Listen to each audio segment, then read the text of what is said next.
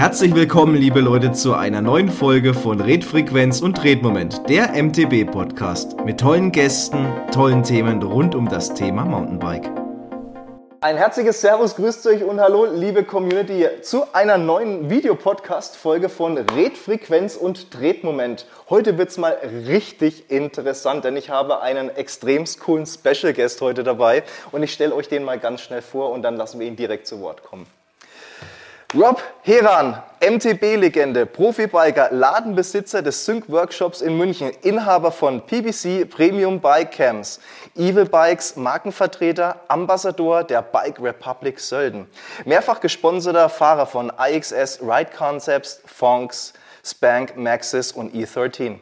Du lässt es gut auf dem Bike krachen und zelebrierst mit deinem VW T3 Synchro das Vanlife. Rob, how to be a Mountainbiker? Sehr geil, dass du heute bei mir mit dabei bist und dass ich bei dir sein darf. Dankeschön, schön, dass du da bist. Hi, Servus. grüß Hi. dich. Und sonst, dir geht's gut soweit, alles passt? Ja, du, soweit alles gut. Off-Season, ja. genau. Jetzt äh, Sommersaison jetzt Ja. vorbei und jetzt ist so ein bisschen die Phase, wo man ein bisschen runterkommt, wie sie, wie das sich neu sortiert. Richtig, Also, und eigentlich schon wieder dann in die neue Saison reinplanen. Genau. Ne? Ja. Momentan genieße ich es eigentlich gerade mal nicht so viel Stress. auf dem Rad zu hocken, sondern äh, ein bisschen Wintersport auch zu machen, Mhm. ein bisschen Skitouren, Snowboardtouren und so weiter. Ähm, das brauche ich immer so nach so einer Saison. Da ist man dann auch mental dann teilweise mit nur Mountainbike äh, dann ein bisschen zu ausgebrannt Ja. dann und dann brauche ich einfach so einen anderen Tapetenwechsel. Dann genieße ich dann äh, Wintersport und dann genau ein paar Wochen was anderes machen und dann wieder raus. Runterfahren und dann wieder vollen Fokus Ja, setzen dann. ja. Wobei wir dann auch schon da beim ersten sind. Dein Fokus, deine Bike-Karriere hat ja auch ganz interessant angefangen. Du kommst ja nicht von ungefähr. Du hast ja nicht gesagt, du setzt mir jetzt mal schnell mal aufs Fahrrad und dann wird das richtig geil. Du hast ja auch mit dem Racing recht früh begonnen und das waren deine Anfänge ja auch im Four-Cross tatsächlich. Slopestyle bist du auch gefahren. Genau, ja. ja. Wie hat das angefangen? In welchen Jahren waren das bei dir?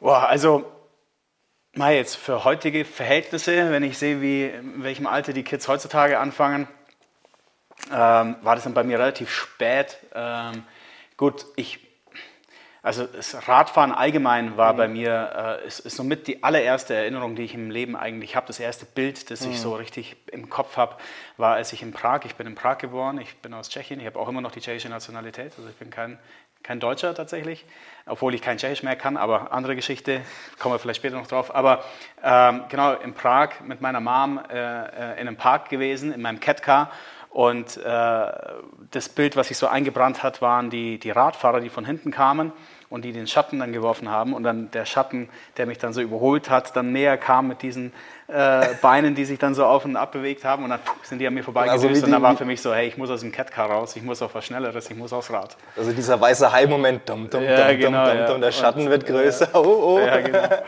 Und ähm, seitdem war irgendwie nur Fahrrad im Kopf. Und äh, ja, keine Ahnung, dann sind wir dann eben nach Deutschland gezogen Mhm. und ich weiß noch, ich habe da äh, aus dem Fenster mal rausgeglotzt und habe dann irgendwie angefangen, irgendwie einen BMX-Track zu malen über so einen kleinen Bachlauf und hier und da, was da so draußen Mhm. irgendwie war. Und äh, also es war schon immer einfach so dieser Fokus Radfahren. Ja. Ähm, und ähm, genau, und dann später, eben Jahre später, mit 15 habe ich mir mein erstes Mountainbike gekauft. Das war, ich bin im Heim aufgewachsen, weil meine Mom äh, leider gestorben ist, sehr jung, 37 war sie, äh, ist an Krebs gestorben. Ich bin dann in ein, äh, in ein Heim gekommen, weil mein Stiefvater äh, arg aggressiv war und dann äh, genau wurde ihm das Sorgerecht entzogen und so weiter. Und dann äh, bin ich in einem Waisenhaus aufgewachsen und da war für mich einfach Radfahren äh, total wichtig. Ich habe mir vom Hausmeister irgendwelche alten Räder irgendwie mit seiner Hilfe zusammengeschustert und konnte dann da um, einen- um einen Block irgendwie rasen, mich auspowern. Und äh, ja, und dann erst mit 15 ähm, ja, keine Ahnung, ich habe Bike-Magazin Ja. in- und auswendig gelernt und so weiter. Und dann, das Wissen. und dann musste ich halt ein Mountainbike hertun. Und ich habe in den Ferien immer äh, gearbeitet, so ein bisschen Mhm. so Ferienjobs gemacht, habe mir ein bisschen Kohle verdient.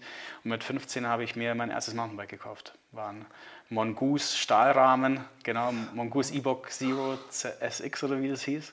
Und äh, war ein cooles Bike damals. Was hat es gekostet? Es war schon nicht billig, irgendwie so ein Hardtail. Äh, was hat es, ich glaube 1500 Mark hat das Ja. gekostet. Und ich hatte aber nur 800. Äh, und ich habe damals im Verein Bogenschießen gemacht mhm. und äh, dort äh, welche, die hatten einen Fahrradladen auch und dann konnte ich das dann bei denen dann auf Pump dann kaufen und abstottern. Ach cool. Und das war mein erstes Mountainbike, genau. Dann musste ich halt einfach, wie gesagt, ich hatte keine Kohle von ja. irgendwo bekommen. Das Heim und Jugendamt, die sind natürlich durchgedreht, dass ich mir ein Fahrrad gekauft habe für so viel Geld und die nicht gefragt habe. Aber ich sage, ich brauche das, ich werde Mountainbike-Profi. Sein Schmarrn, das Blödsinn und so weiter. Und ich sage, ihr könnt mir alles wegnehmen, aber das Rad gebe ich nicht zurück. Äh, das brauche ich. Und genau, so ging es dann los. Und dann bin ich dann auch schon ganz schnell dann das erste Rennen gefahren, war ein Cross-Country-Rennen. Da habe ich natürlich ends abgelost. Ich habe nicht mal Equipment oder nichts gehabt. Ja. Und dann, genau, ein Jahr später bin ich dann schon die ersten Dual-Slalom-Rennen gefahren. Und dann ging das dann so dahin. Dann war das dann so der Werdegang. Da hast du sozusagen den Radsport für dich so als Ventil auch gehabt. Ne? Absolut, ja. Also Sport im Allgemeinen war für mich äh, immer ein Ventil. Ich habe viel geturnt, ja. Äh, ähm, ja, viel, viel, geturnt. Ich habe ähm, geklettert äh, mit meinen Freunden im Heim. Da sind wir immer über die äh, Dachhäuser gesprungen mhm. und so weiter. So Parcours, wie man es heute ja, nennt, das haben wir halt dann irgendwie halt da schon in den 90ern äh, halt gemacht. Und ähm, also Sport im Allgemeinen war für mich schon immer wahnsinnig wichtig. Mhm. Ich habe nie, äh, ich habe Gott sei Dank nie irgendwie einen Zugang ähm, gehabt zu, ähm, zu, zu, zu, anderen Sachen wie mhm. Alkohol oder so. Mhm. Das war für mich für immer, äh, hatte ich, äh, also kein Kontakt. Hatte ich, kein, hatte ich einfach kein Interesse dran. Ja, Für ja. mich war das so, na, da wird sich meine Mom irgendwie im Grab umdrehen, wenn ich jetzt irgendwie anfange mhm. zu rauchen oder mhm. irgendwie Alkohol saufen und so weiter. Und das war für mich einfach keine, für mich war Sport, Sport, Sport. Primär, Ziel genau. Nummer eins, da erstmal äh, so deinen Fokus drauf zu legen. Ja. Ja, und das ist auch super interessant. Und dadurch, dass du ja dann von deinem Können, also es war ja eine gewisse Art von Talent, war ja da eigentlich schon gegeben bei dir. Und da hat sich das so weiterentwickelt und dann irgendwann kam man dann natürlich dann aus diesem Hobbybereich dann äh, durch die ganzen Jahre hat sich das dann weiterentwickelt, dass du dann auch tatsächlich dann irgendwann mal deine ersten Sponsorverträge dann bekommen hast. Genau, also es ging tatsächlich relativ also relativ schnell. Ähm, also ich bin dann, ich habe angefangen Duaslalom-Rennen mhm. zu fahren und dann ähm, habe ich in Kempten, also ich bin ja im Allgäu in Kempten aufgewachsen, dort in einem Heim und habe dann da ähm, ja dann eben noch so ein, so ein, so ein äh, anderes Pärchen dann kennengelernt, die einen Bikeladen hatten mhm. und habe bei denen dann angefangen zu schrauben ähm, und habe da eigentlich so alles halt gelernt äh, über Biketechnik und Verkaufen und so weiter. Habe ähm, ich habe dann eben auch eine Ausbildung gemacht zum großen Außenhandelskaufmann in einem anderen Betrieb, mhm. habe aber bei denen neben der, also neben, der, neben der Ausbildung, die ich eigentlich gemacht habe, eigentlich bei denen noch eine zweite Ausbildung eigentlich nebenher gemacht, äh, habe eben alles äh, in der Werkstatt. Äh, zweigleisig. Eigentlich zweigleisig, war offiziell nur eine, also ich habe offiziell nur großen Außenhandelskaufmann ja. gelernt, aber habe tatsächlich nebenher im Bikeshop äh, halt auch noch zusätzlich gearbeitet, um mir meine Kohle zu verdienen für die Rennen und mhm. so. Und ich bin ja dann äh, mit Zelt und, und äh, Wochenendticket, Bahn-Wochenendticket, bin ich dann in ganz Deutschland rumgefahren und hab, äh, bin zu den Rennen und bin, bin, äh, bin die ganzen Rennen gefahren. Und in dem Bikeshop habe ich eigentlich weniger für Kohle gearbeitet, sondern für Fahrradteile. Für Fahrradteile primär dann, ja. Weil ich halt alles geschrottet habe. Damals war das Zeug halt nicht so stabil und äh, habe mir halt meine Kohle halt da so, mhm. oder halt mein, genau, Kohle fürs Zugticket und für, für, äh, fürs, für, für Antrittsgeld und so weiter. Und dann ging es aber dann relativ schnell. Ähm, dann bin ich, äh, also mein erstes so Co-Sponsoring-Ding war dann mit Nikolai. Äh, war ich äh, bei Nikolai in so Co-Sponsoring-Deal mhm. und äh, ja, und da ging es dann los, wirklich dann, ja, bin halt viel Dual-Slalom-Rennen gefahren, deutsche Meisterschaften. Ähm, also, dass ich es verstehe kurz, also ja. Nikolai war dein erster direkter Sponsor. Genau, ja, ja, ja, Also Nikolai war, das war so Co-Sponsor, war mhm. Äh, Co-Sponsoring mit Nikolai Deal. Mhm. Ähm, dann ein Jahr später hatte ich einen Deal mit äh, Marine. Mhm. Ähm, und genau da halt auch hauptsächlich Racing. Und ähm, genau, und dann hat mich aber Nikolai wieder zurückgeholt. Die haben dann damals ein neues Team gegründet, Nikolai Rules mhm. Team hieß es damals, mit der, mit der Skate und ja, Globe ja. Äh, Brand Nikolai, äh, also Rules Globe. Äh, und das war dann, äh, ja, und da hatte ich dann meinen ersten professionelleren Deal dann eigentlich. Ja. War eigentlich auch letzten Endes Material und so ein bisschen Kohle halt für Reisen und so weiter. Ähm, genau, und da, da, da ging es dann da so ein bisschen los. Und da ging es dann aber auch schon bei mir los. Das war dann nicht mehr nur Racing, es waren dann auch so die frühen Anfänge des Dirtjumping. Mhm. Ähm, und da war ich, weil ich beim, beim Racen irgendwie festgestellt habe, dass mir am meisten Spaß die, die ganzen Sprünge machen und ein bisschen Tricks im, im Race Run und so weiter. Und äh, genau, und das war dann so die, die äh, Kombination und, und habe dann mehr und mehr Fokus aufs Springen gelernt, äh, gesetzt, und bin dann immer mehr und mehr in Dirt Jumping und Slopestyle dann später gekommen. Und dann, äh, genau, war es halt äh, bei, bei äh, Rules Nikolai, das war dann auch für, ein, für ein Jahr. Mhm. Und dann ähm, hatte ich meine Ausbildung fertig. Ähm, großen Außenhandelskaufmann dann gelernt gehabt, in einem Baubeschlaghandel, ja. also so ganz was anderes. ähm, aber das habe ich da, äh, nee, nicht Eisen, genau, Eisenwaren, ja genau, ja, also so Türgriffe ja, und Fensterbeschläge und so Gedöns. Und genau, das halt abgesessen, gemacht, gut abgeschlossen und dann, ähm, genau, dann war ich 21, habe meine Wohnung in Kempten dann mhm. aufgelöst. Ich habe schon mit 16 eine eigene Wohnung dann auch schon gehabt äh, und dann genau mit Anfang 20 dann äh, Wohnung dann aufgelöst äh, und dann äh, mir einen Van gekauft mhm. für 890 äh, Euro auf Ebay und dann äh, Van ausgebaut, alles verkauft, was ich nicht gebraucht habe. Ich habe nur meine Bikes gehabt, Surfbretter, Snowboards und bin dann in den Van gezogen. Aber ist doch, ist doch eigentlich auch total interessant, wie wenig man dann wirklich so zum Leben auch braucht, oder? Genau. Das stellt also, ja so fern ja, fest mit Van. Ja, genau. Das war für mich, äh, ich habe davon geträumt, hey, ich, ich, ich fahre mit dem Van in der Gegend rum und, äh, und, und ähm, gehe Mountainbike fahren. Und das war, und dafür brauche ich halt, und da, da brauche ich halt nicht viel Kohle. Ich konnte halt echt mit wenig auskommen. Ja. Ich habe nicht viel gebraucht. Alles, was in Van gepasst hat, das hat mir gereicht. Und äh, so habe ich das einige Jahre dann gemacht. Also ich bin dann, habe meine Wohnung eben aufgelöst in Kempten und bin in Van ja. gezogen, mehr oder weniger, bin dann rumgetingelt, bin äh, Rennen gefahren. Ähm, war dann auch viel in München, äh, mhm. dann damals beim, beim Tibor, der hat mir einen, einen, Schlafplatz bei sich im Keller angeboten und habe dann äh, beim Tibor auf der Matratze im Keller gewohnt äh, für den Winter. Habe dann hier in München dann äh, im, im, in der Bar gearbeitet, mhm. als Barkeeper, ein bisschen Kohle verdient und bin dann nach Südafrika bisschen Kohle verdient eben und bin dann nach Südafrika zu einem Fotografen, der fürs Bike-Magazin viel fotografiert hat. Und der hat mich eingeladen, der hat in, in Kapstadt äh, ein Haus und da hat gesagt, hey, komm, komm runter, machen wir ein paar Bilder.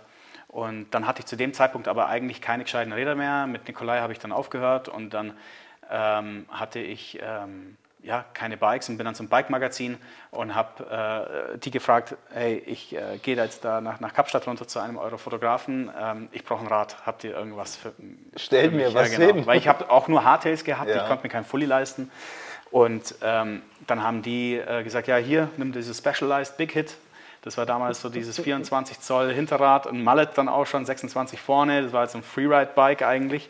Und dann haben die mir das hingestellt und das durfte ich mir ausleihen und mitnehmen nach Kapstadt. Und dann war ich drei Monate in Kapstadt und bin dann dort, äh, ja, äh, habe Freeriding eigentlich zum ersten Mal gemacht. Und in welchem Jahr befinden wir uns da jetzt? Wir befinden uns, das war 2001, 2002.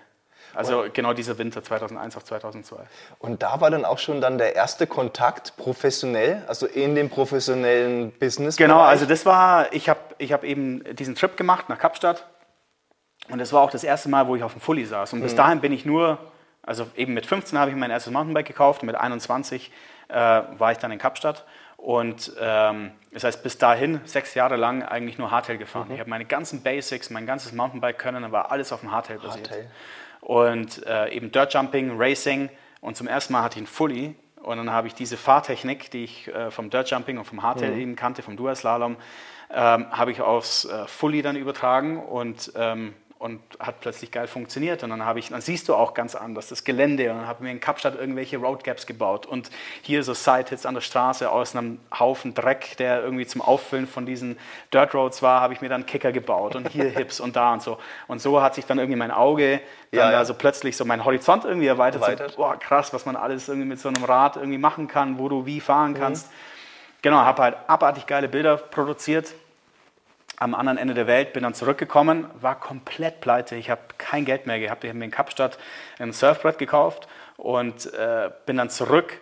Am Flughafen habe ich äh, 50 äh, Euro zurückbekommen für, für die Tax, also als Tax-Refund von dem Surfbrett, das ich mir gekauft habe. Das waren die einzigen 50 Euro, die ich hatte bin dann in meinen Van, habe den äh, wieder geholt und habe äh, für die 50 Euro getankt, bin mit, den, äh, mit der vollen Tankfüllung nach, äh, zum Gardasee runtergefahren. Das war dann, ich bin zurückgekommen, genau im April aus Kapstadt und bin dann äh, zum Gardasee Bike Festival Ja. und äh, mit einer Mappe von diesen Fotos, die ich da in Kapstadt produziert habe und bin dort zu den Magazinen hingegangen. Hey, schaut her, ich habe Bike-Magazine hey, hier, ich habe äh, das Biker von euch gehabt und äh, das sind die Bilder. Alle waren total begeistert. Ja. Wow, mega krass, so fahrt ja hier irgendwie äh, niemand und geile Bilder und wow, bringen wir auf jeden Fall eine fette Story ins Magazin und dann ein anderes Heft und hier und da und alle fanden die Bilder geil, wollten die Fotos haben. Und dann bin ich zu Specialized hin äh, an den Stand am Gardasee und habe gesagt, hey, hier, das bin ich, ich hatte das Rad von euch geliehen gehabt, jetzt, wir haben ein Problem. Ähm, ich, will, ich, ich will das Rad nicht mehr zurückgeben, ich brauche das Rad. Und hier sind die Bilder. 20 Minuten später äh, hatte ich meinen ersten Sponsoring-Deal, also Wow. meinen richtig großen professionellen Deal. Ja. Und dann war das eben, hat Specialized gesagt, okay, hey geil, mega, was kannst du sonst noch außer Radfahren? Ich sage, ich habe gerade meine Ausbildung fertig gemacht zum äh, großen Außenhandelskaufmann. Ähm, und dann haben sie, okay, cool, dann hast du auch bei uns sofort einen Job im Marketing. Und äh, genau, da war das halt so eine dualgleisige, ich habe einen Job als im Marketing bei Specialized Genau, gehabt genau. Und äh, war bei denen quasi auch Athlet. Und in dem Moment hast du dann schon mal dein Grundeinkommen sozusagen ja schon mal gesichert, weil du ja Genau. dann bei Specialized den Job da schon mal sicher Genau, ja, hattest. ja. Und Ja. parallel dazu war dann trotzdem noch die Zeit gut für dich dann gegeben, dass du dich auf deine sportliche Karriere weiter konzentrieren konntest und fokussieren konntest. Ja, das war dann, tatsächlich wurde das dann ein bisschen ein Problem. Also ich hatte, ähm, ich hatte äh, dann eben diese Chance bekommen, halt bei, bei Specialized. Das ging dann ziemlich schnell. Die Marketingchefin, die hat dann irgendwie gekündigt, die ist dann irgendwie dann, die war Burnout, die ist dann weg, die ist abgehauen. Und dann stand ich plötzlich dann da und sie dann so, hey, hab äh, Vertrauen in dich, das machst du schon. Hier. Das ist ja geil. Ins kalte dann- Wasser einfach genau, mal voll ins reingeschmissen. kalte Ja, Wasser. los. Plötzlich war ich dann verantwortlich für einen 600 Meter großen äh, Quadratmeter Stand äh, auf der Eurobike. Musste die ganzen Sales Reps und so weiter alle dann aufteilen, wer wie war es und äh, die Gestaltung des Stands und so weiter. War wirklich, hey, ich war 21, musste plötzlich für so einen Multimillionenkonzern dann da irgendwie so Stand organisieren und Genau, und dann, das war auch das, das Jahr, wo äh, Specialized die äh, SBCU gestartet hatte, also diese Specialized Bicycle University. Das war dieses Schulungsprogramm für Händler. Das haben die in den USA gestartet gehabt und ich habe das dann damals dann nach Deutschland gebracht. Und ich habe dann hier dann angefangen, die ganzen Händler zu schulen, bin äh, bei den Händlern vorbeigefahren, habe äh, die geschult ähm, über die neuen Produkte. Ja. History of Specialized und so weiter. Habe dann auch Leute zusammengeholt in, in äh, Regionen, also mehrere Händler eingeladen in Hotels. Und dann äh, hatte ich einen großen Truck dabei mit, mit Räder drin und hatte dann auch einen Kumpel noch dazu geholt, der früher auch bei, bei Nikolai war. Habe den dann noch dazu geholt, dann haben wir das zu zweit gemacht. Und äh, dann sind wir rumgetingelt durch ganz Deutschland, haben die Händler geschult, waren mit denen dann noch biken und so weiter. Und äh, genau, haben dann so Specialized irgendwie richtig gepusht. Wahnsinn. Und ähm, das war dann natürlich äh, dann irgendwann mal zu viel. Ich bin in einem Jahr bin ich äh, 80.000 Kilometer äh, mit dem Auto unterwegs gewesen und war, äh, war voll am Limit. Und da war dann natürlich dann, wenn ich dann Zeit hatte zum Biken, dann habe ich natürlich Gas gegeben, Vollgas gegeben und dann äh, sind natürlich auch Verletzungen passiert. Und dann war das natürlich das Work-Life, also das Work-Riding-Balance war dann nicht mehr so easy da. Specialized wollte natürlich auch ganz gerne, dass ich mehr im Marketing-Ding mache und wollten mich auch aufbauen, noch mehr da bei denen im Marketing irgendwie ähm, das zu leiten. Und das war dann für mich dann, Boah, das war einfach too much. Und dann hatte ich da auch zu der Zeit auch schon Interesse von anderen Brands Mhm. äh, äh, gehabt an mir als Athlet. Und ja, Ich, ich wollte es gerade sagen, weil es ist ja dann schon der Moment, wo, wo du dann schon die ersten Konflikte dann eigentlich hast, wo du Ja. merkst, scheiße, ich verdiene zwar jetzt schon mein gutes Geld Ja. in der Bike-Branche, möchte mich aber selber noch weiter pushen Ja. mit meinem Talent, mein Können, ich habe noch Genau. viel mehr Bock auf andere Dinge, wirst aber in dem Moment gleichzeitig wieder aus deiner Branche ausgebremst. Und ich glaube, dass es da in dem Bereich schon ein verdammt schmaler Grad ist, dass man da wirklich den Weg für sich dann findet. ne? Absolut, ja, weil das ist auch, also, so, so sehr man auch diesen Sport ja auch liebt und, das, und diese Liebe, zum, diese Hingabe zum Sport, ähm, die muss man sich eben auch bewahren. Und das kann ganz schnell nach hinten losgehen, wenn du nur noch in dem Business bist. Ja? ja. Und das habe ich damals schon gecheckt, boah, ich reise herum und ich quatsch nur den ganzen Tag über Bikes und ich bringe irgendwie Leuten Stoke und alles und finden es geil und so weiter. Aber ähm, ich selber bleibe irgendwie auf der Strecke und mir macht das Radfahren selber natürlich mega Spaß, aber ähm, wenn du dann mal so tief in dem Business bist, dann kannst du das, kann dir das auch den Spaß am Radfahren Versauen. versauen. Und deswegen ist diese Balance so wahnsinnig wichtig. Und äh, ich war zu der Zeit eben dann schon bei den Jugendcamps als Trainer dabei und, und dann habe ich gemerkt, wow, das ist mir echt wichtig, ich will das machen und ich will nicht nur irgendwie äh, im Auto hocken Ja. und Händler schulen und Marketing machen, ich will quasi selber auch auf dem Rad hocken und die Nachwuchsarbeit weiter betreiben. Und hatte dann zu dem Zeitpunkt eben Interesse äh, ja, äh, gemerkt von seitens von Rocky Mountain und die, äh, die wollten mich haben äh, als, als, als Athlet. Und dann hat sich Rocky auch faires halber dann mit Specialized hingesetzt und hat gesagt, hey, hör zu, wir wollen einen Rob irgendwie als Athlet haben. Er hat auch Bock, habt ihr, wollt ihn gehen lassen irgendwie. Und dann hat Specialized gesagt, hey, wenn er das auch will und wenn er wirklich äh, einfach äh, Rad fahren will, dann, ähm, dann ja, aber das ist, doch, das ist doch, das ist doch für, für einen als Person in dem Moment erstmal komplett surreal in dem Moment, oder? Wenn du so denkst, ey krass, jetzt, jetzt, ja, auf, so, so metaphorischen Sprung schlagen die Bikefirmen sich ja schon ein bisschen ja. um mich, dass die mich bekommen. Das ja, das war natürlich eine spannende Zeit damals. Ähm, das war, das waren wirklich so die, die, die Hochzeiten des Freeridings. Ja. Und da war Rocky mit dem Flowrider-Team. Das war natürlich Number halt, one. genau, das war natürlich fett.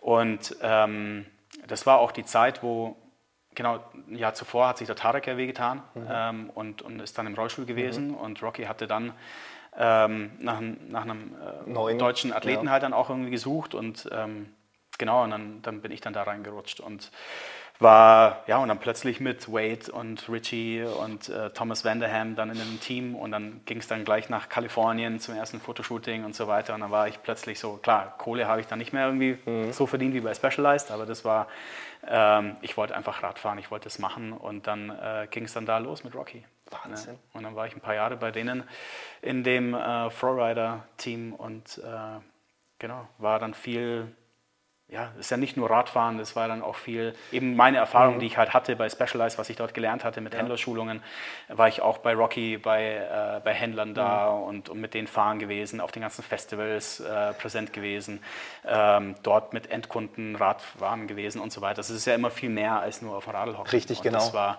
da halt äh, mit, mit, mit Rocky echt eine geile Zeit. Aber ist ja auch total verrückt, äh, wenn man das sich das dann so überlegt. Man, man hat so seine Idole aus den Magazines erstmal so gesehen und aus den ganzen Videos, aus den VHS von früher ja, noch. Ja. Und auf einmal ja, bist du an einem Punkt von deiner Karriere ja. hingekommen, wo du mit den Jungs als, ja, äh, ja dass du sagst, ich chill mit denen und fahre mit denen zusammen Fahrrad. Das ist schon verrückt. Ja, das, war, das war natürlich mega. Also aber wie schön natürlich das Ganze natürlich auch immer ist bei jedem Extremsport. Ähm, man hat auch seine Schattenseiten und es sind die Verletzungen. Du hast ja gerade eben ja. schon angesprochen, bist gerade schon zu dem äh, Thema gekommen, ja. wo der Teamfahrer natürlich da zu dem Zeitpunkt auch schon im Rollstuhl sich ja. geschossen hat, blöderweise. Ähm, wie ist das bei dir mit Verletzungen gewesen? Du hast ja da auch schon einiges auf dem Kerbholz, schätze ich mal. Also, ja, also das bleibt genau, ja nicht also, ohne. Eine, also damals, wo es mit Specialized dann, mhm. äh, wo ich dann aufgehört habe, war, war ich mir, das war, war am, am äh, am Gardasee war so ein Event mit, äh, wo wir uns haben anreißen, also mhm. anziehen lassen von der Motocross und dann haben wir, also wir haben, das war so ein äh, Long Distance Contest, ja, ja. ja, Die, die Rampe immer weiter, also die, mhm. die Absprungrampe immer weiter zurückgeschoben ähm, und dann halt musste der Motocrosser immer heftiger das Gas anreißen, ja, weil wir hatten nicht wirklich mehr Anlauf, aber wir hingen halt da an einem Seil.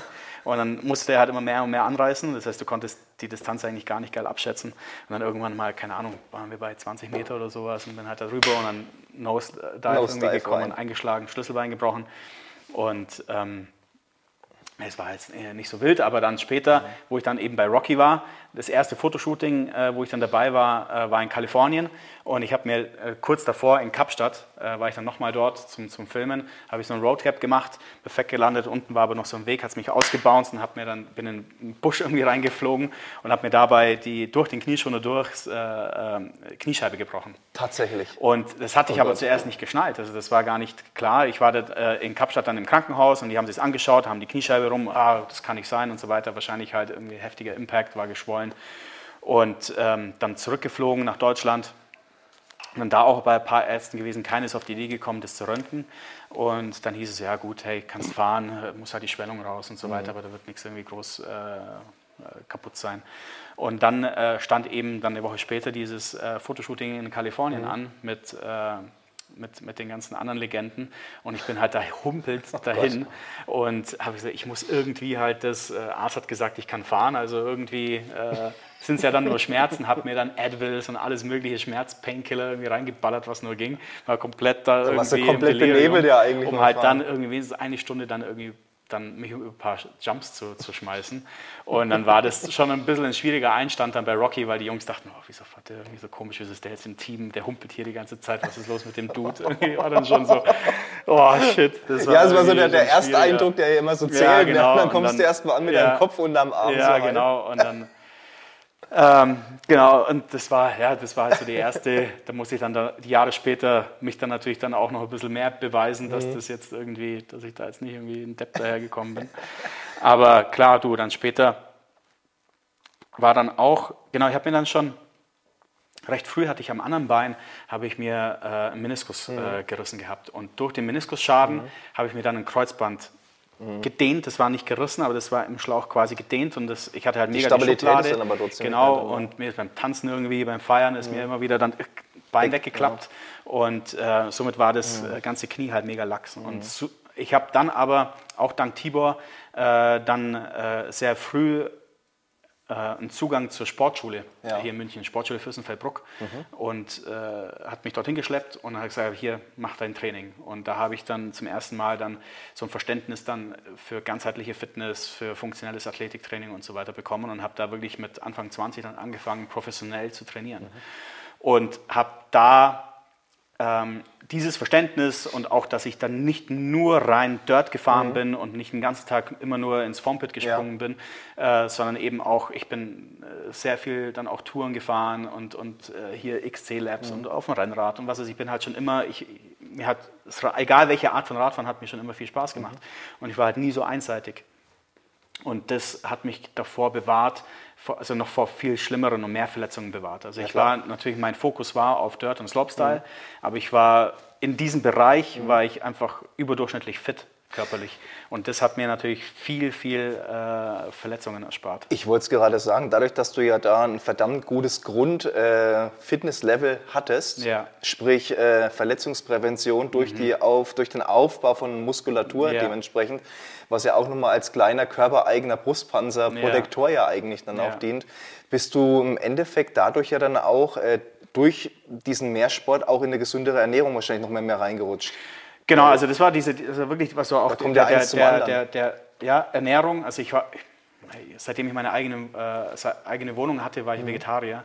Ähm, also mhm. ich habe mich schon immer vegetarisch mhm. äh, ernährt. Hatte zwar dann später mal eine Phase, wo wir dann auch immer wieder Fleisch gegessen mhm. haben, irgendwie zu Hause, aber also ganz wenig, wenig. Äh, aber bei uns halt wegen Eisenmangel und Kinder mhm. und so weiter und mhm. Schwangerschaft. und, aber sonst, also ich äh, lebe jetzt inzwischen überwiegend vegan, ähm, seit also seit drei Jahren auch kein Fetzenfleisch mehr wieder angefasst. Also ich bin äh, und das aber schon immer. Also das hatte ich. Ich hatte auch immer, eine, wenn ich Verletzungsphasen hatte, ich war mhm. dann, ich hatte auch eine sehr sehr schnelle Wundheilung. Mhm. Ähm, auch weil ich nie viel Alkohol getrunken habe, weil ich nie geraucht ja. habe, weil ich nie Drogen, ich habe wirklich in meinem ganzen ganz, Leben noch nie Drogen wichtig, genommen ja. habe. Ja. Ähm, und äh, eben gesund ernährt. Mhm. Und du, was das Stichwort, worauf ich hinaus wollte, war Multisport. Also das ist wirklich so, dass ich auch viele verschiedene Sportarten mhm. gemacht habe.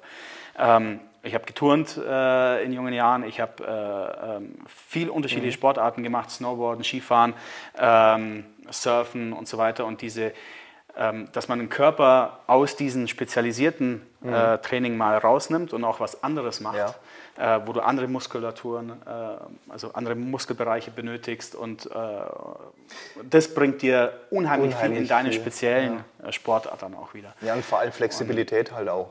Ganz genau, wichtig. Flexibilität und wirklich so ein Verständnis einfach, wo mhm. sind deine Disziplinen, wo hast du deine Schwächen, wie kannst du das ausgleichen und da hat mir die Sportschule halt sehr viel ja. geholfen.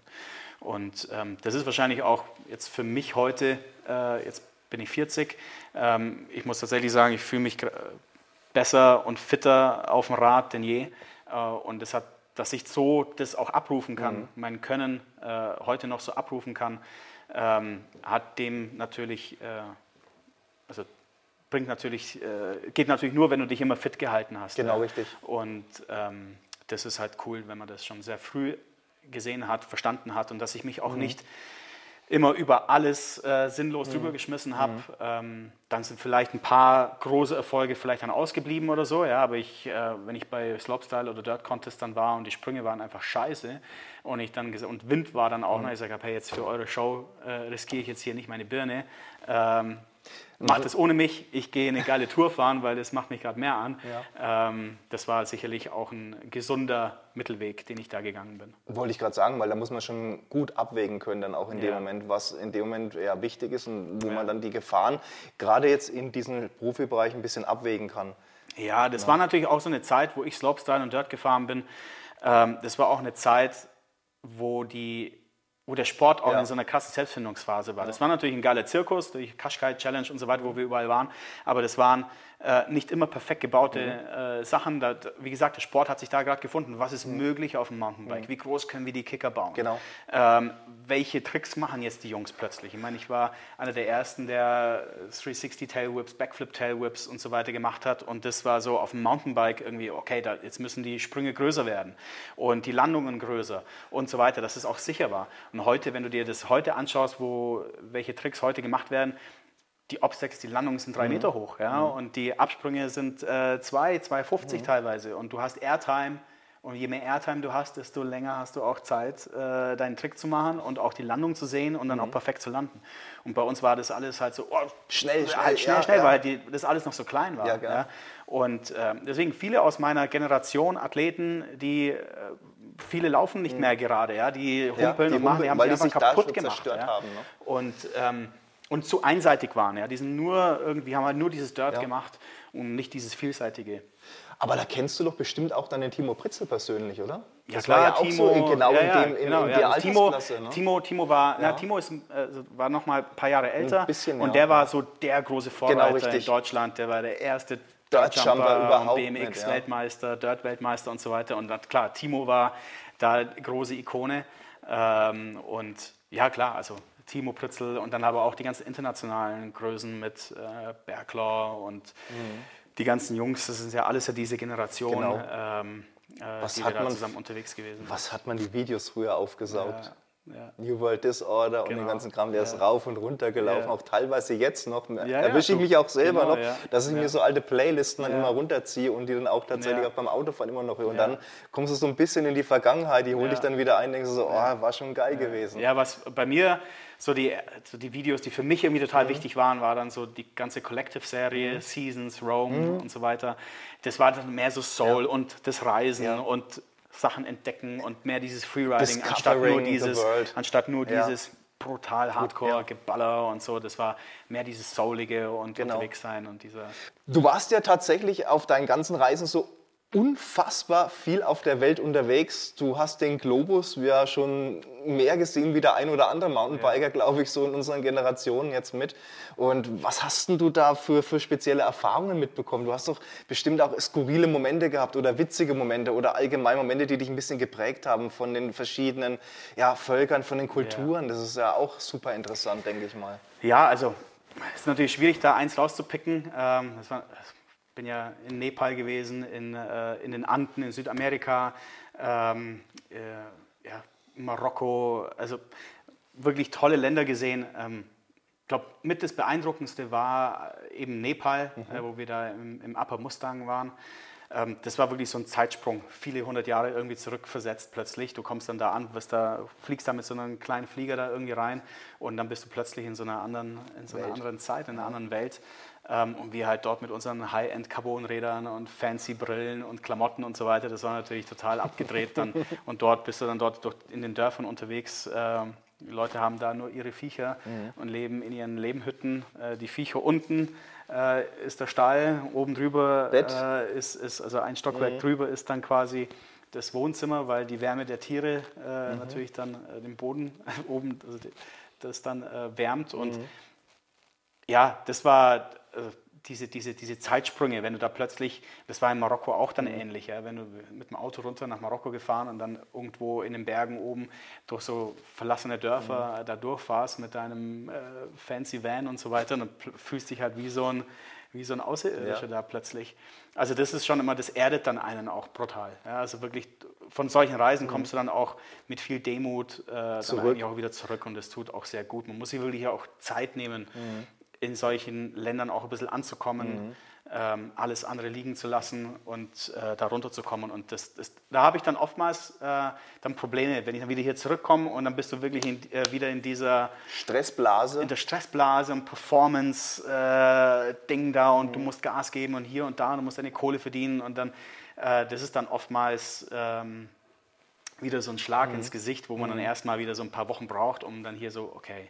Ankommen wieder. So ankommen mhm. und, äh, und äh, da wieder so reinzukommen in dieses, in dieses, in dieses Rad. Ja. ja, das ist, glaube ich, ich stelle mir das auch ziemlich schwierig vor. Aber andererseits ist es auch wieder ganz cool, denke ich mal, weil man nimmt sehr, sehr viel mit für sich selber und kann das ja. ganz gut in seinem Alltag ein bisschen integrieren. Ja, man muss es auch zulassen. Ja, also genau. man muss es auch, ähm, man muss es zulassen und man muss auch wirklich dann auch mhm. mal einen Gang runterfahren äh, und es mal sacken lassen. Ja. Ähm, deswegen so, so Trips irgendwie mal äh, jetzt für fünf Tage mal schnell dorthin fliegen und dann äh, was produzieren mhm. und dann gleich wieder raus, dann nimmst du natürlich nicht viel mit. Nee, das, ist, wenn du mit dem Auto irgendwo dann eineinhalb Wochen oder zwei Wochen irgendwo hinfährst äh, und dort dann erstmal bis du in so einem Land dann bist, dann hast du gleich einen ganz anderen Zugang, mhm. als wenn du nur irgendwo da halt dahin Schnell, fliegst, schnell, schnell abdrehen, wenn fertig du, weg dann. Äh, zwei oder drei Wochen irgendwo in den Anden unterwegs bist, ja. ist es anderes, äh, ist immer noch kurz, ja, eigentlich, aber äh, ist immer noch was anderes, wenn du halt da für eine Woche halt hingehst. Genau, richtig. Aber ja, das zuzulassen ähm, und auch offen zu sein für andere Kulturen, andere. Ich, ich reise auch wahnsinnig gern allein.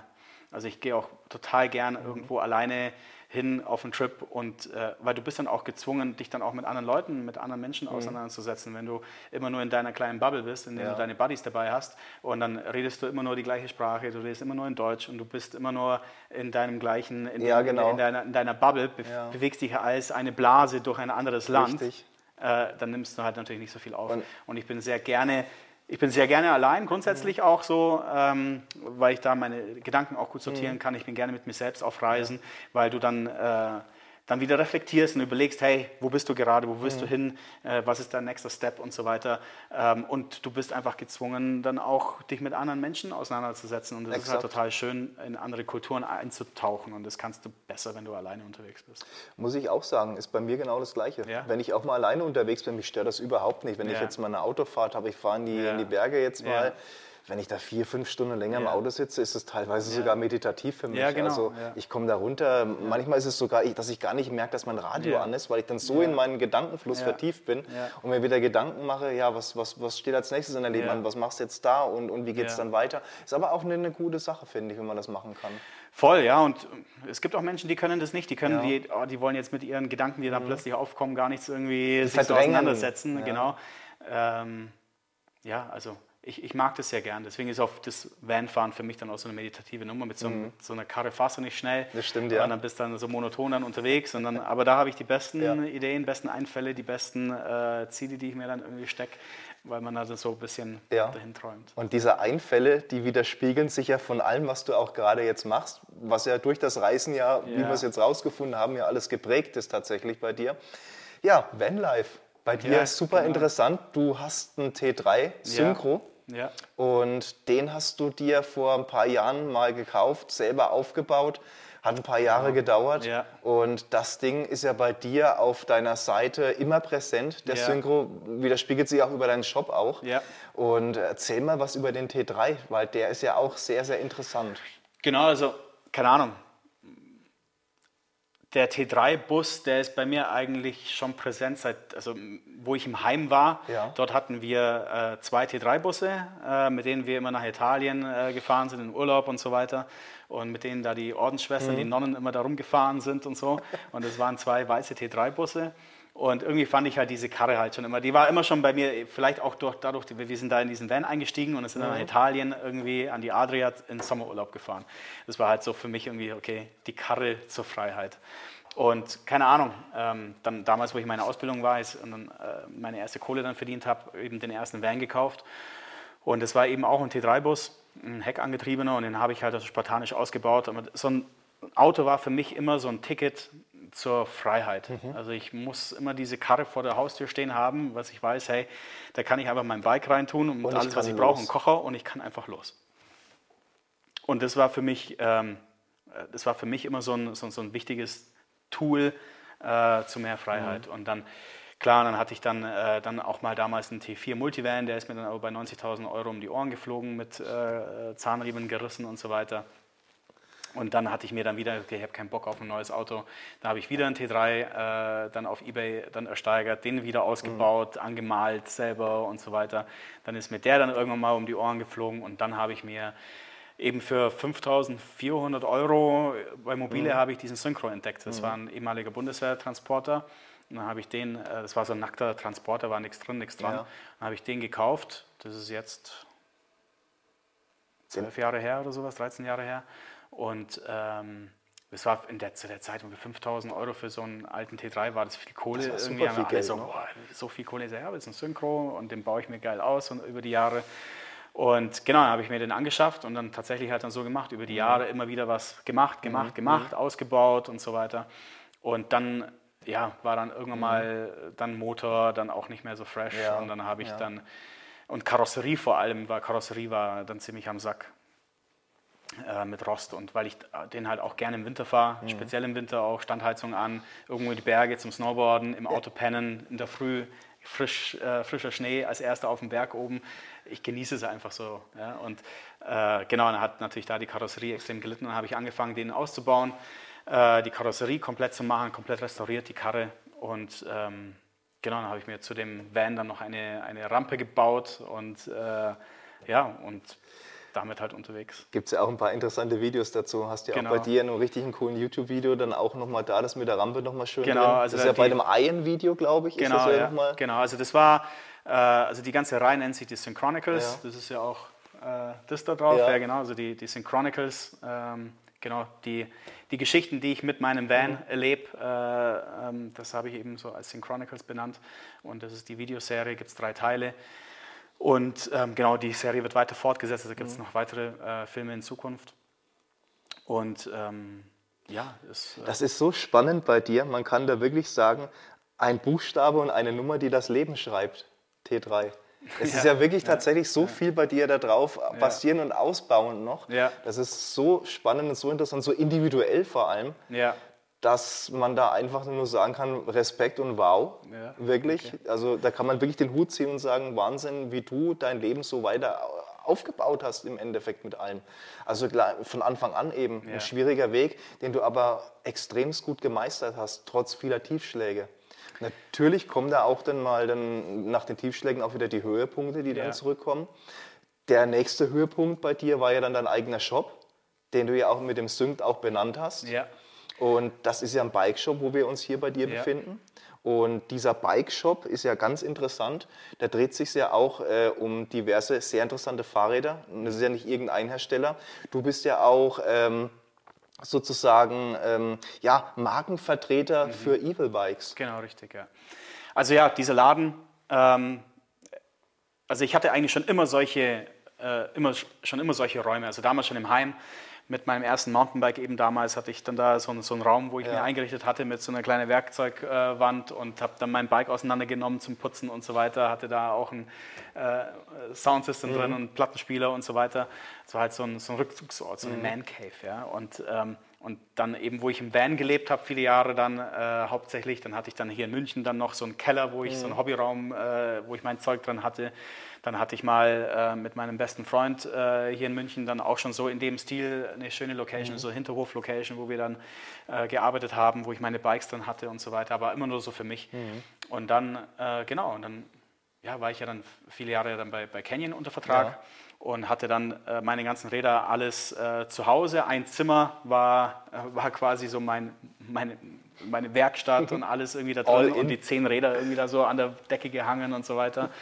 Und genau, irgendwann mal war das dann zu viel und spätestens als ich dann angefangen habe mit, mit Evil zu arbeiten, ähm, genau, obwohl ich da bei Canyon unter Vertrag war, war dann ein Evil noch bei mir im Zimmer gestanden. ähm, Genau, hatte ich mir dann, es war damals halt einfach so das Maß der Dinge an Downhill-Bikes. Wir haben dann damals angefangen, ein Downhill-Bike zu entwickeln und haben natürlich viele Räder getestet. Und da war das Evil natürlich halt so das absolute Highlight. Und das habe ich mir dann gekauft für meine private Sammlung. Privat durfte ich ja besitzen, was ich wollte. Ähm, und hatte das, das Rad dann da bei mir und dann war so, boah, krass, wie das Rad funktionieren kann. Und dann, äh, genau, lief irgendwann mal mein Vertrag mit, mit, mit Canyon dann auch aus und dann war dann da so ein bisschen auch die Luft raus irgendwie in der Zusammenarbeit. Die Mhm. haben mich dann arg vielleicht in so eine Schublade dann irgendwie gepackt Ja, und ja. hieß, hey, du darfst jetzt irgendwie, hey, wir sehen dich äh, in dem All-Mountain-Bereich und du darfst jetzt nur das Rad fahren und das auch nicht zu krass. Ich weiß, wir, du machst Backflips und krass und so weiter, aber das wollen wir gar nicht von dir sehen. Wir wollen dich halt nur so und so Mhm. fahren sehen und die Bilder produzieren und du darfst auch gar keinen Fall Bilder posten auf dem Rennrad und weil du bist bei uns halt der Mountainbiker für All Mountain. So. Ach, herrje. und es ist halt wirklich so dieses Schubladendenken. Aber das, das war, hey, das, ihr schneidet mir halt da so mein... Voll von deinem mein Lebensinhalt einfach mal was ich- ab dann, Genau, ne? und das war dann so, okay, hey, Von deiner eigenen Persönlichkeit Genau, kann und man dann ja sagen. habe ich gesagt, okay, das, äh, nee, da habe ich jetzt keinen Bock drauf. Geht gar und dann, nicht. genau, haben wir uns dann da eben auch äh, im Guten dann eigentlich Ja, auch getrennt. Ich ja. sage, okay, das passt. Zeit für mich irgendwie woanders Mhm. hinzugehen, was anderes zu machen. Und eben, ich kannte halt das, das Rad, ja, das die Evil. Und dann habe ich gesehen, die hatten da äh, zu der Zeit gerade ihr Following vorgestellt, das Mhm. 120 mm Trailbike, was absolut, äh, ja, das war so ein neues Rad, ja, 120 mm Trailbike mit einer Downhill-Geometrie, mit einem Hinterbau, der aus dem Downhill kommt, ähm, haben dann alle geschrien, oh, das ist viel zu krass und so ein Schmarrn Mhm. und äh, Blödsinn. Ähm, heute nennt sich das Down Country oder All Mountain, irgendwie Aggressive Ja, genau. All Mountain und so weiter. Das war halt das Following, äh, das erste Rad. Und als ich das bei Pinkbike äh, vorgestellt gesehen habe, war ich so, boah, wenn das Rad auch nur annähernd so funktioniert, äh, wie ich es vom Undead kenne, dann ist das Mhm. Dann die absolute das Waffe. das. Und dann hatte ich tatsächlich auch gute Angebote von anderen Brands, also als ich bei, Mhm. bei Canyon weg bin. Und ähm, aber dann alle, ja, fahrst du dann auch E-Bike und das und ja, wir sehen dich dann als E-Bike-Athlet und so weiter. Und ich so, hey Leute, äh, ich sehe mich da jetzt nicht so da drin. ähm, so wie ich Rad fahre, das, was ich mache mit meinen Reisen und Jugendarbeit und so weiter und so fort. Äh, E-Bike mag ja alles das seine Daseinsberechtigung haben, aber ich sehe das vielleicht in vielen Bereichen auch etwas kritischer und Mhm. so weiter. Ähm, und ich will nicht der E-Bike-Athlet sein. Das, dafür bin ich selber noch zu fit, Das- zu aktiv, zu. sagen, äh, meine, ja. Mein Fahrstil passt nicht auf ein 20 Kilo schweres Rad, ja, Mhm. was ich halt so mache. Und dann hatte ich da also ich mache jetzt finanziell die dümmste Entscheidung ever und äh, bei Evil angerufen und gesagt, ja, zu, ich, äh, wir kennen uns ja, ähm, ich finde eure Bikes mega geil und lass uns mal zusammen starten. Ähm, gib mir mal nur Material, vergesst irgendwie äh, Kohle und lass uns mal starten und dann, äh, ich glaube, ich glaube daran, an die, an die Brand hier. Ähm, und ich kann für euch viel mehr machen, als nur irgendwie eure Räder zu fahren und Bilder zu produzieren, Videos zu machen. Ähm, ich kann euch auch helfen, die Marke hier aufzubauen. Und dann haben wir das erste Jahr halt mal so gestartet. Und im Jahr drauf habe ich dann äh, den, den Deal bekommen, den ich auch wollte. Und habe dann da die, die Verantwortung bekommen hier für den deutschen Markt. Und ähm, Und somit bist du deutscher Standorthändler. Genau, also das war zuerst gar nicht mal Händler, sondern das war so, also wirklich Ansprechpartner für, für ja, die Händler. Ich ja. habe hier dann ein Händlernetz aufgebaut, Deutschland, Österreich, Schweiz. Ähm, ich bin hier der Ansprechpartner für, für Endkunden, aber auch, auch für Händler. Ach so, das läuft dann, das läuft dann. Also die Händler, die Evil vertreiben, haben praktisch dann als Ansprechpartner dich Genau, als ersten. ja, richtig. Ah, ja, okay. genau. Ja, also ich habe die Händler ausgesucht, habe die besucht und so weiter und habe da das Händlernetz aufgebaut. Und deswegen war das hier der Laden, war dann für mich eigentlich in erster Linie am Anfang nur Showroom. Ja. Ähm, und äh, genau, und habe das halt dann von hier aus, ich hatte auch hier in München einen Händler und so weiter. Und ähm, genau, und da war das eigentlich erstmal nur, nur Showroom, mein Arbeitsplatz. Und dann, äh, ein Jahr später, habe ich das dann hier auch als Laden dann aufgemacht, weil ich immer mehr und mehr Leute wollten direkt bei mir die Räder kaufen, ähm, weil ich natürlich hier die Expertise natürlich auch Genau, äh, am meisten habe. Und äh, genau, dann habe ich gesagt, okay, dann, dann mache ich hier halt wirklich auch einen Shop. Und seit wann besteht jetzt dieser Shop? Also als Laden offen Als ist Laden es jetzt, offiziell? Äh, jetzt seit eineinhalb Jahren. Anderthalb Jahren. Eineinhalb Jahre ist es jetzt offiziell als Laden geöffnet. Äh, davor war es, wie gesagt, nur ein Showroom. Mhm. Ja. Und ähm, ja, Sync Workshop. Ja. Ähm, Also abgeleitet natürlich von meinen Sync Chronicles. Genau, Sync genau. Na, bedeutet ja etwas in, ein, in Einklang bringen, Einklang etwas bringen. zusammenbringen. Und hier der Laden, das bringt eben alles zusammen. Es ist ein Community Hub, Mhm. Ja, mehr oder weniger. Hier wir machen im Sommer Ausfahrten und äh, Grillage hier irgendwie, Mhm. wo nur Veggies auf den Grill kommen und machen halt hier und Kaffee zusammen und was weiß ich, das ist hier, wir schrauben hier äh, viel, die Leute können kommen, ich baue mit meinen Kunden die Räder gemeinsam auf, die können mir über die Schulter schauen. Ähm, Du machst es halt alles so ein- transparent und ist familiär aufgebaut. Genau, dir familiäre, die, wirklich diese Ja, Community. Äh, und das ist das, wovon auch so eine, so eine, so eine Core- Brand auch irgendwie auch lebt. ja? Lebt Du musst denen ja auch, den, den Leuten ja auch was geben, mit Ja. dem sie auch was anfassen Anfangen können und dann anfangen können. Und diese Community, die Leute, alle Kunden, die ich äh, hier habe, die sind auch, Mhm. äh, die haben die Möglichkeit, sich untereinander zu connecten und miteinander fahren zu gehen. Und da das, da bereichern sich ja auch alle ja wiederum ja Exakt. äh, gegenseitig. Und das, äh, das ist so eine, wie, ja, schon fast wie so ein bisschen so eine offene Werkstatt. Wenn jemand Bock hat, an seinem Bike selber zu schrauben, dann kann er das dann hier auch machen mit meiner Hilfe oder so. Ja. Die Leute können ihr auch ihre eigenen Teile bringen und ich helfe denen, äh, gerade in solchen Ta Zeiten wie Ja. jetzt, wo es einfach Teile wenig gibt. Wenig gibt, dann kann Wenn man jemand sich immer Custom-Aufbau machen will, dann können die auch ihre eigenen Teile bringen und so weiter und so Oh, fort. das ist Also- super, Mensch. Das und ja, und das ähm, ist jetzt kein normaler Bike-Shop mit normalen Öffnungszeiten, ähm, weil ich das ja auch in erster Linie alleine mache. Hin und wieder habe ich schon Leute, die mir helfen können und so, aber in erster Linie mache ich das alleine. Und deswegen Termin ausmachen, anrufen, äh, Wunsch, Wunsch äußern und dann kann man dann da irgendwie schauen, was Und ich denke, da ist. bist du auf dem richtigen Weg. So machst du das Ganze sehr, sehr speziell, Ja. individuell Ja. und super interessant natürlich für den Kunden, Ja. der es sagen möchte, hey, ich möchte mir mal auch ein spezielles Fahrrad jetzt mal gönnen. Und wenn der hier in den Laden bei dir reingeht, ich meine, die Zuhörer, die jetzt vielleicht nur jetzt äh, akustisch das jetzt hier hören, ich kann nur sagen, es ist ein hammer cooler Shop, den du hier aufgebaut hast. Also der sieht schon total cool aus. Das ist so richtig, da merkt man, dass der Vibe des Bikens einfach mal hier Ja. so verankert ist Ja. in deiner Seele und nach außen eben für Ja. die Kunden. Das ist total schön. Ja. Nee, also muss man wirklich sagen, das ist mega interessant und toll aufgebaut. Und das ist ja jetzt nicht der einzigste, was du jetzt noch hast, wo du dein Business hast. Du hast ja noch äh, sozusagen noch ein zweites Standbein. Du hast ja noch ähm, ja, PBC laufen, also Premium Bike Camps. Machst Genau. du ja, veranstaltest du ja. Genau, also ich äh, äh, mache Premium Bike Camps. Das ist quasi meine, mein, meine äh, Reiseveranstalter-Firma, die ich, äh, die ich mache mit meiner Partnerin zusammen. Und wir haben das in erster Linie für unsere Jugendcamps, die wir machen. Ähm, ich war 98 in dem allerersten Jugendcamp äh, dabei, das damals vom Bike Magazin initiiert war. Da war ich als Teilnehmer dabei. Dort wurde ich ein bisschen als Talent quasi dann Ja. entdeckt. Und von da an ging so mein, meine Laufbahn dann eigentlich auch so richtig los in der Bike-Branche und genau war dann Jahre später als Coach äh, da drin und genau habe dann irgendwann mal die Or- Organisation übernommen für das Camp und habe dann eben vor einigen Jahren dann eine eigene Firma gegründet und das dann alles äh, quasi unter einen Dach dann ge äh, gebracht und genau dann machen wir die Jugendcamps. Äh, das sind bis jetzt äh, halt zwei Camps, die wir im Sommer machen. Die ersten zwei äh, Augustwochen sind immer diese großen Jugendcamps. Da haben wir 130 Kids jetzt letztes Jahr gehabt in der einen Woche in Saalbach. Die zweite Woche hatten wir 60 Kids in, in Sölden. Ähm, genau, also da, das ist stetig am Wachsen. Wir könnten noch viel, viel mehr Camps machen, wenn ich Zeit hätte, wenn ich Personal hätte und so weiter. Das ist alles auch gar nicht so einfach, äh, das irgendwie noch größer zu machen. Äh, weil ja, ich habe hier einen Laden, ich habe Family, ich will selber noch natürlich viel fahren, ich habe äh, meine Partner, meine Sponsoren, für die ich natürlich auch als Athlet immer noch aktiv bin, äh, die wollen ja auch äh, von mir auch ein Stück ja Bisschen haben, was, meine ja, Zeit genau. haben und Ja. Content und Ja, Filme ja. produzieren und so weiter. Und das natürlich alles zusammengepackt in die wenigen äh, Sommermonate, weil das ist es ja letzten Endes, wo sich ja alles Mhm. Da wird's abspielt. richtig Und dann wird es halt schwierig, wirklich ja. eng. Und dann muss man sich überlegen, okay, hey, was lässt Was man tatsächlich wachsen, dann, was ja. macht man? Aber genau, Premium Bike Camps ist halt für mich äh, so eigentlich mit das Wichtigste, Mhm. Weil es einfach ein Projekt ist, äh, das, das, das wichtig ist, um den Nachwuchs, äh, Nachwuchs zu fördern. gefördert werden, Wir, ist so ich wichtig, entdecke dort immer wieder ja. neue Talente oder Ja. Kids, die mit- uns seit zehn Jahren irgendwie Mhm. im Jugendcamp sind, die bei uns mit elf angefangen haben zu biken und jetzt bei mir im Jugendcamp äh, Junior Ja, Coach ja. sind. Ja. Also es geht schon in die nächste, Nächste- Generation. ja, Ähm, also ich, wir erziehen uns da auch irgendwie oder Schon die äh, nächsten- schon die nächste Generation Ja, ja. an Coaches, die Ja. äh, ich habe jetzt einige Trainer bei mir im Jugendcamp, äh, die jahrelang bei mir äh, im Camp als Teilnehmer waren.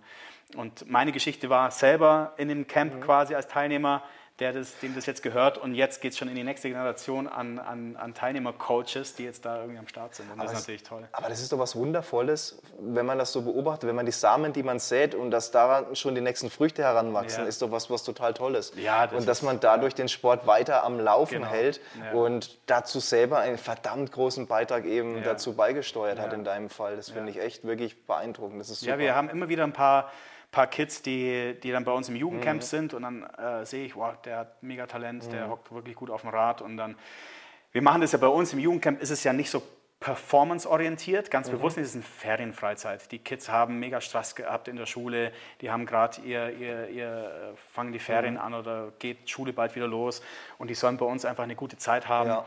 Ähm, deswegen machen wir das bei uns nicht performance-orientiert. Wir machen dort keine Rennen auf dem Bike, weil sich die Kids auch nicht zerschießen sollen. Natürlich machen wir viele Contests mit Reifen werfen und lustige Sachen Ja, sowas, ja.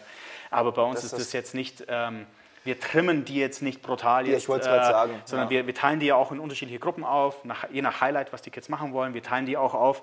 Wir haben, ähm, wir haben auch Gruppen, die Downhill Racing Fokus Mhm. haben. Dann bekommen die auch einen Coach, der ein Downhill Racer ist. Dann haben wir Freeriding Gruppen, dann haben Mhm. wir Enduro Gruppe und so weiter. Und dann, wo die Kids gut zusammenpassen, von, von der Pace her, von der Geschwindigkeit, die die fahren, vom Können. Mhm. Und da baut dann jeder Trainer in seiner Gruppe baut dann Mhm. da sein, sein Training auf. Da machen wir auch viel Athletiktraining mit den Kids, also speziell äh, im Jugendcamp Plus. Das ist quasi unser, unser, unser Jugendcamp. Äh, das passiert alles in der gleichen Zeit, Mhm. aber wir haben das normale Jugendcamp, das ist für 11- bis 16-Jährige und das Jugendcamp Plus ist für 16- bis Mhm. einschließlich 18-Jährige. Und mit denen machen wir dies, äh, auch zusätzlich noch Athletiktraining, äh, wo die Einführung bekommen in, in funktionelles Mhm. Athletiktraining, in Black Roll Training, in, äh, in, in Yoga. Ich bringe da immer unsere Yoga-Trainerin auch mit, Mobility und so weiter, dass die auch ein, ein, ein Gefühl bekommen, hey, was braucht es mehr? Wenn ich auf dem Rad, wie gesagt, ich habe teilweise Kids, die fangen bei uns mit 10, 11 an, werden immer besser, besser, besser, werden schneller, schneller, schneller, kommen dann in die Pubertätszeit ja, und dann äh, sind die Verlieren, groß ja, geworden, Ähm, wissen gar nicht, wohin mit ihren Gliedmaßen irgendwie und Kopf sowieso irgendwo anders und vor allem viel Druck auch in der Schule. Ähm, und dann merkst du, oh, da geht irgendwie gerade, die fahren abartig schnell, die haben die Grundlagen bei uns geil gelernt, die sind super schnell auf dem Bike unterwegs, fahren aber vielleicht nur Bike, weil sie durch die, durch die, äh, durch die, durch die äh, Schule, die so viel Zeit in Anspruch nimmt, gar nicht Zeit haben, vielleicht Multisport zu betreiben, unterschiedliche Sachen zu machen, zu klettern, zu turnen, zu Ski zu fahren oder was weiß ich. Ja. Die fahren vielleicht nur Bike und so sind sie da dann auch, weißt die hocken halt in der Schule, meistens äh, am Tisch, Ja, Schulter vorne, sind genau. komplett verkürzt. Dann hocken sie sich wieder auf dem Rad, sind da wieder, Wieder nur in dieser verkürzte Position. Haltung, ja. ja. Die sind nur in dieser Position. Und, dann, und das, das, das sieht man dann bei den Kids in dem Alter 15 und aufwärts, wie die dann teilweise dann schon muskuläre Disbalancen haben. Die haben die dehnen sich nicht, die sind der fürchterliche, teilweise wirklich fürchterliche Mobility und wundern sich dann, ähm, wenn sie sich dann äh, beim Biken zerschießen. Ja? Und, und da versuchen wir die Kids abzuholen, zu sagen, hey, schau her, du hast die Skills, du kannst abartig schnell fahren, aber du musst begreifen, hey, wenn du schneller sein wirst und besser werden möchtest auf dem Bike, ist es, ist, ist es nicht äh, durch noch mehr Rad zu fahren, sondern ähm, Mobility zu machen, Kraftaufbau zu machen, deine Dysbalancen zu verstehen, deine Ernährung zu verstehen. Was hat das für einen Einfluss? Ja, beim Jugendcamp achten wir brutal auf, Auf eine ausge, aus, ausgewogene Ernährung und so weiter. Ähm, und da ähm, das den in dem Alter zu vermitteln, ja, das ist der, der richtige Zeitpunkt. Das früher zu machen, das ist teilweise noch ein bisschen zu früh, aber dann äh, eben so ab 15, 16, da ist es dann wichtig, dass die Kids verstehen, wow krass, okay, wenn ich jetzt darauf ein bisschen Fokus halte und wenn ich äh, das und das irgendwie mache, dann werde ich auf dem Bike auch besser. Das siehst du ja dann auch im Racing. Ja? Äh, äh, die ganzen Downhill-Racer oder Enduro-Fahrer, technisch sind die alle super. Ja? Nee. Aber der Unterschied wird im Gym gemacht. Stimmt, ja. Und das ist total wichtig, dass man das auch. Dass man äh, das den Jungs halt im Endeffekt ja wirklich dann da nochmal verinnerlicht und zeigt halt, hey, darauf kommt es im Endeffekt drauf an. Und das ist das, was wir auch ja tatsächlich alle machen. Also wie schon vorhin erwähnt, ich habe da sehr früh, Gott sei Dank, äh, äh, dann einen Zugang gehabt durch die Sportschule und ich habe äh, ich trainiere hier, hier in meinem Workshop habe ich hier auch eine, ein komplettes Gym eingerichtet. Ich kann hier alles machen, ich trainiere hier regelmäßig. Ähm, auf Reisen und so weiter habe ich mein Zeug dabei und das ist entscheidend, dass du auch wirklich äh, Da dann- halt auch das nochmal abrufen das kannst. Genau. abrufen kannst, richtig. Und da ähm, ist es wichtig, das den Kids halt dann auch zu vermitteln. Und später teilweise, wie gesagt, dann die Junior-Coaches, äh, wenn die dann auch hier in München sind, wir treffen uns dann hier dann auch zum Trainieren und so weiter. Also das ist dann, Ja. ist dann daraus so eine Community auch geworden. Verrückt. Das ist echt Wahnsinn. Ich sehe schon, Zukunftspläne muss man, glaube ich, also wirst du keine großen Ängste schieben, schätze ich mal. Da wirst du schon viele, viele Ideen auch weiterhin haben, wie es in Zukunft bei dir weitergehen wird. Gehe ich mal schwer davon Ja, aus. du meinst, das ist natürlich, ähm, wir leben natürlich jetzt gerade in verrückten Zeiten. Absolut. Ähm, wirklich viel planen kannst du gerade irgendwie nicht. Du musst ja irgendwie von heute so sagen, hey, wo, was mache ich jetzt irgendwie nächstes Jahr? Du kannst dir so grob was Ja. überlegen. Manche Sachen platzen dann, gerade so mit Reisen und so, muss man dann abwägen Ja. und sagen, deswegen große Reisen habe ich jetzt irgendwie gar nicht so machen können, weil es, äh, ja, eigentlich mache ich meine großen Reisen äh, eher im Winter, Mhm. ähm, weil ich da einfach auch mehr Zeit habe, dann irgendwie wegzukommen. Ähm, aber jetzt natürlich auch mit Family äh, und jetzt war es ja auch die letzten zwei Jahre gar nicht Mhm. möglich mit Corona, gerade die Wintermonate, da hast du dann Reiseeinschränkungen und so Ja. weiter und so fort. Äh, und dann sind die Kids im Homeschooling, da willst du die Familie auch Mhm. nicht alleine lassen. Und ähm, ja, von daher Ähm, ist natürlich schwierig zu planen, aber klar, ich habe hier meinen Laden, da ist natürlich ein Fokus drauf, Evil weiter aufzubauen. Ähm, ich hoffe, dass dann die Festivals und Events dann nächstes Jahr wieder ein bisschen mehr stattfinden können, dass man auch, wirklich ja. mit der Community noch mehr äh, interagieren kann. Ja.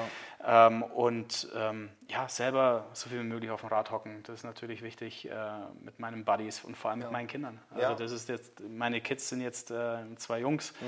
Ähm, der Große ist neun, der Kleine ist sechs. Die haben so Bock auf Biken. Die waren jetzt auf dem Jugendcamps. Die haben natürlich alle Jugendcamps schon miterlebt äh, und fahren jetzt selber schon damit. Mhm. Also der Große, der ist jetzt dieses Jahr auch schon voll beide Wochen Jugendcamp mitgefahren und ähm, ja, das ist natürlich toll, die Zeit halt mit meinen Kindern auf dem Rad auch da zu zu verbringen im Ja. Endeffekt und den Kids dadurch nochmal ein total schönes Weltbild nochmal mit weiter zu vermitteln von einem grandiosen Sport und was dazugehört Ja, außenrum. absolut, ja. Bist du auf jeden Fall auf dem absolut richtigen Weg. ja. Weil wir gerade beim absolut richtigen Weg sind. Wir kommen jetzt schon so langsam zum Ende Ja. unseres ja, Spaziergangs durch dein Leben, sage ich Ja. jetzt mal in diesem schönen Videopodcast. Und ähm, ich habe zum Abschluss immer noch ein paar schöne Fragen vorbereitet. Ja, ich raus. nenne das Ganze dann immer Fragengeballer. Ja. Ganz kurz für dich. Das ist im Endeffekt ganz easy. Ich stelle dir eine schnelle Frage. Hau einfach das raus, was dir gerade in den Sinn kommt. Ja. Und das ist dann immer so der Abschluss dann vom Gespräch. Und ich hau jetzt einfach mal raus, was jetzt ich mir aufgeschrieben habe Ja. Okay, bist du ready? Ja, Gut. Schiff oder Vanlife-Reisen? was auch geil ist, äh, den Van aufs Schiff bringen und dann äh, über den Ozean Genau. auf einen anderen Kontinent zu kommen. Richtig. Das ist Das die ist beste auch mal ganz Kombination. Klicks oder Flats? Ja. Äh, beides. Welcher Sound wird gepumpt, wenn du unterwegs bist in deinem Van? Guter Oldschool-Hip-Hop. Sehr gut. Was langweilt dich so richtig? Äh, das langweilt mich so richtig. Boah. Ähm, Corona mich brutal. Die ganze Situation momentan. Ja, Und alles, was es mit sich bringt. Äh, Es ist ermüdend. es ist, ja. äh, genau. Ja. Die Zwei-Meter-Regel ist. Zu, zu schmal bemessen. Ja. das ist Zu eine eng gute gedacht. Antwort. Ja, das ist schön, das ist schön. Filterkaffee oder Vollautomat?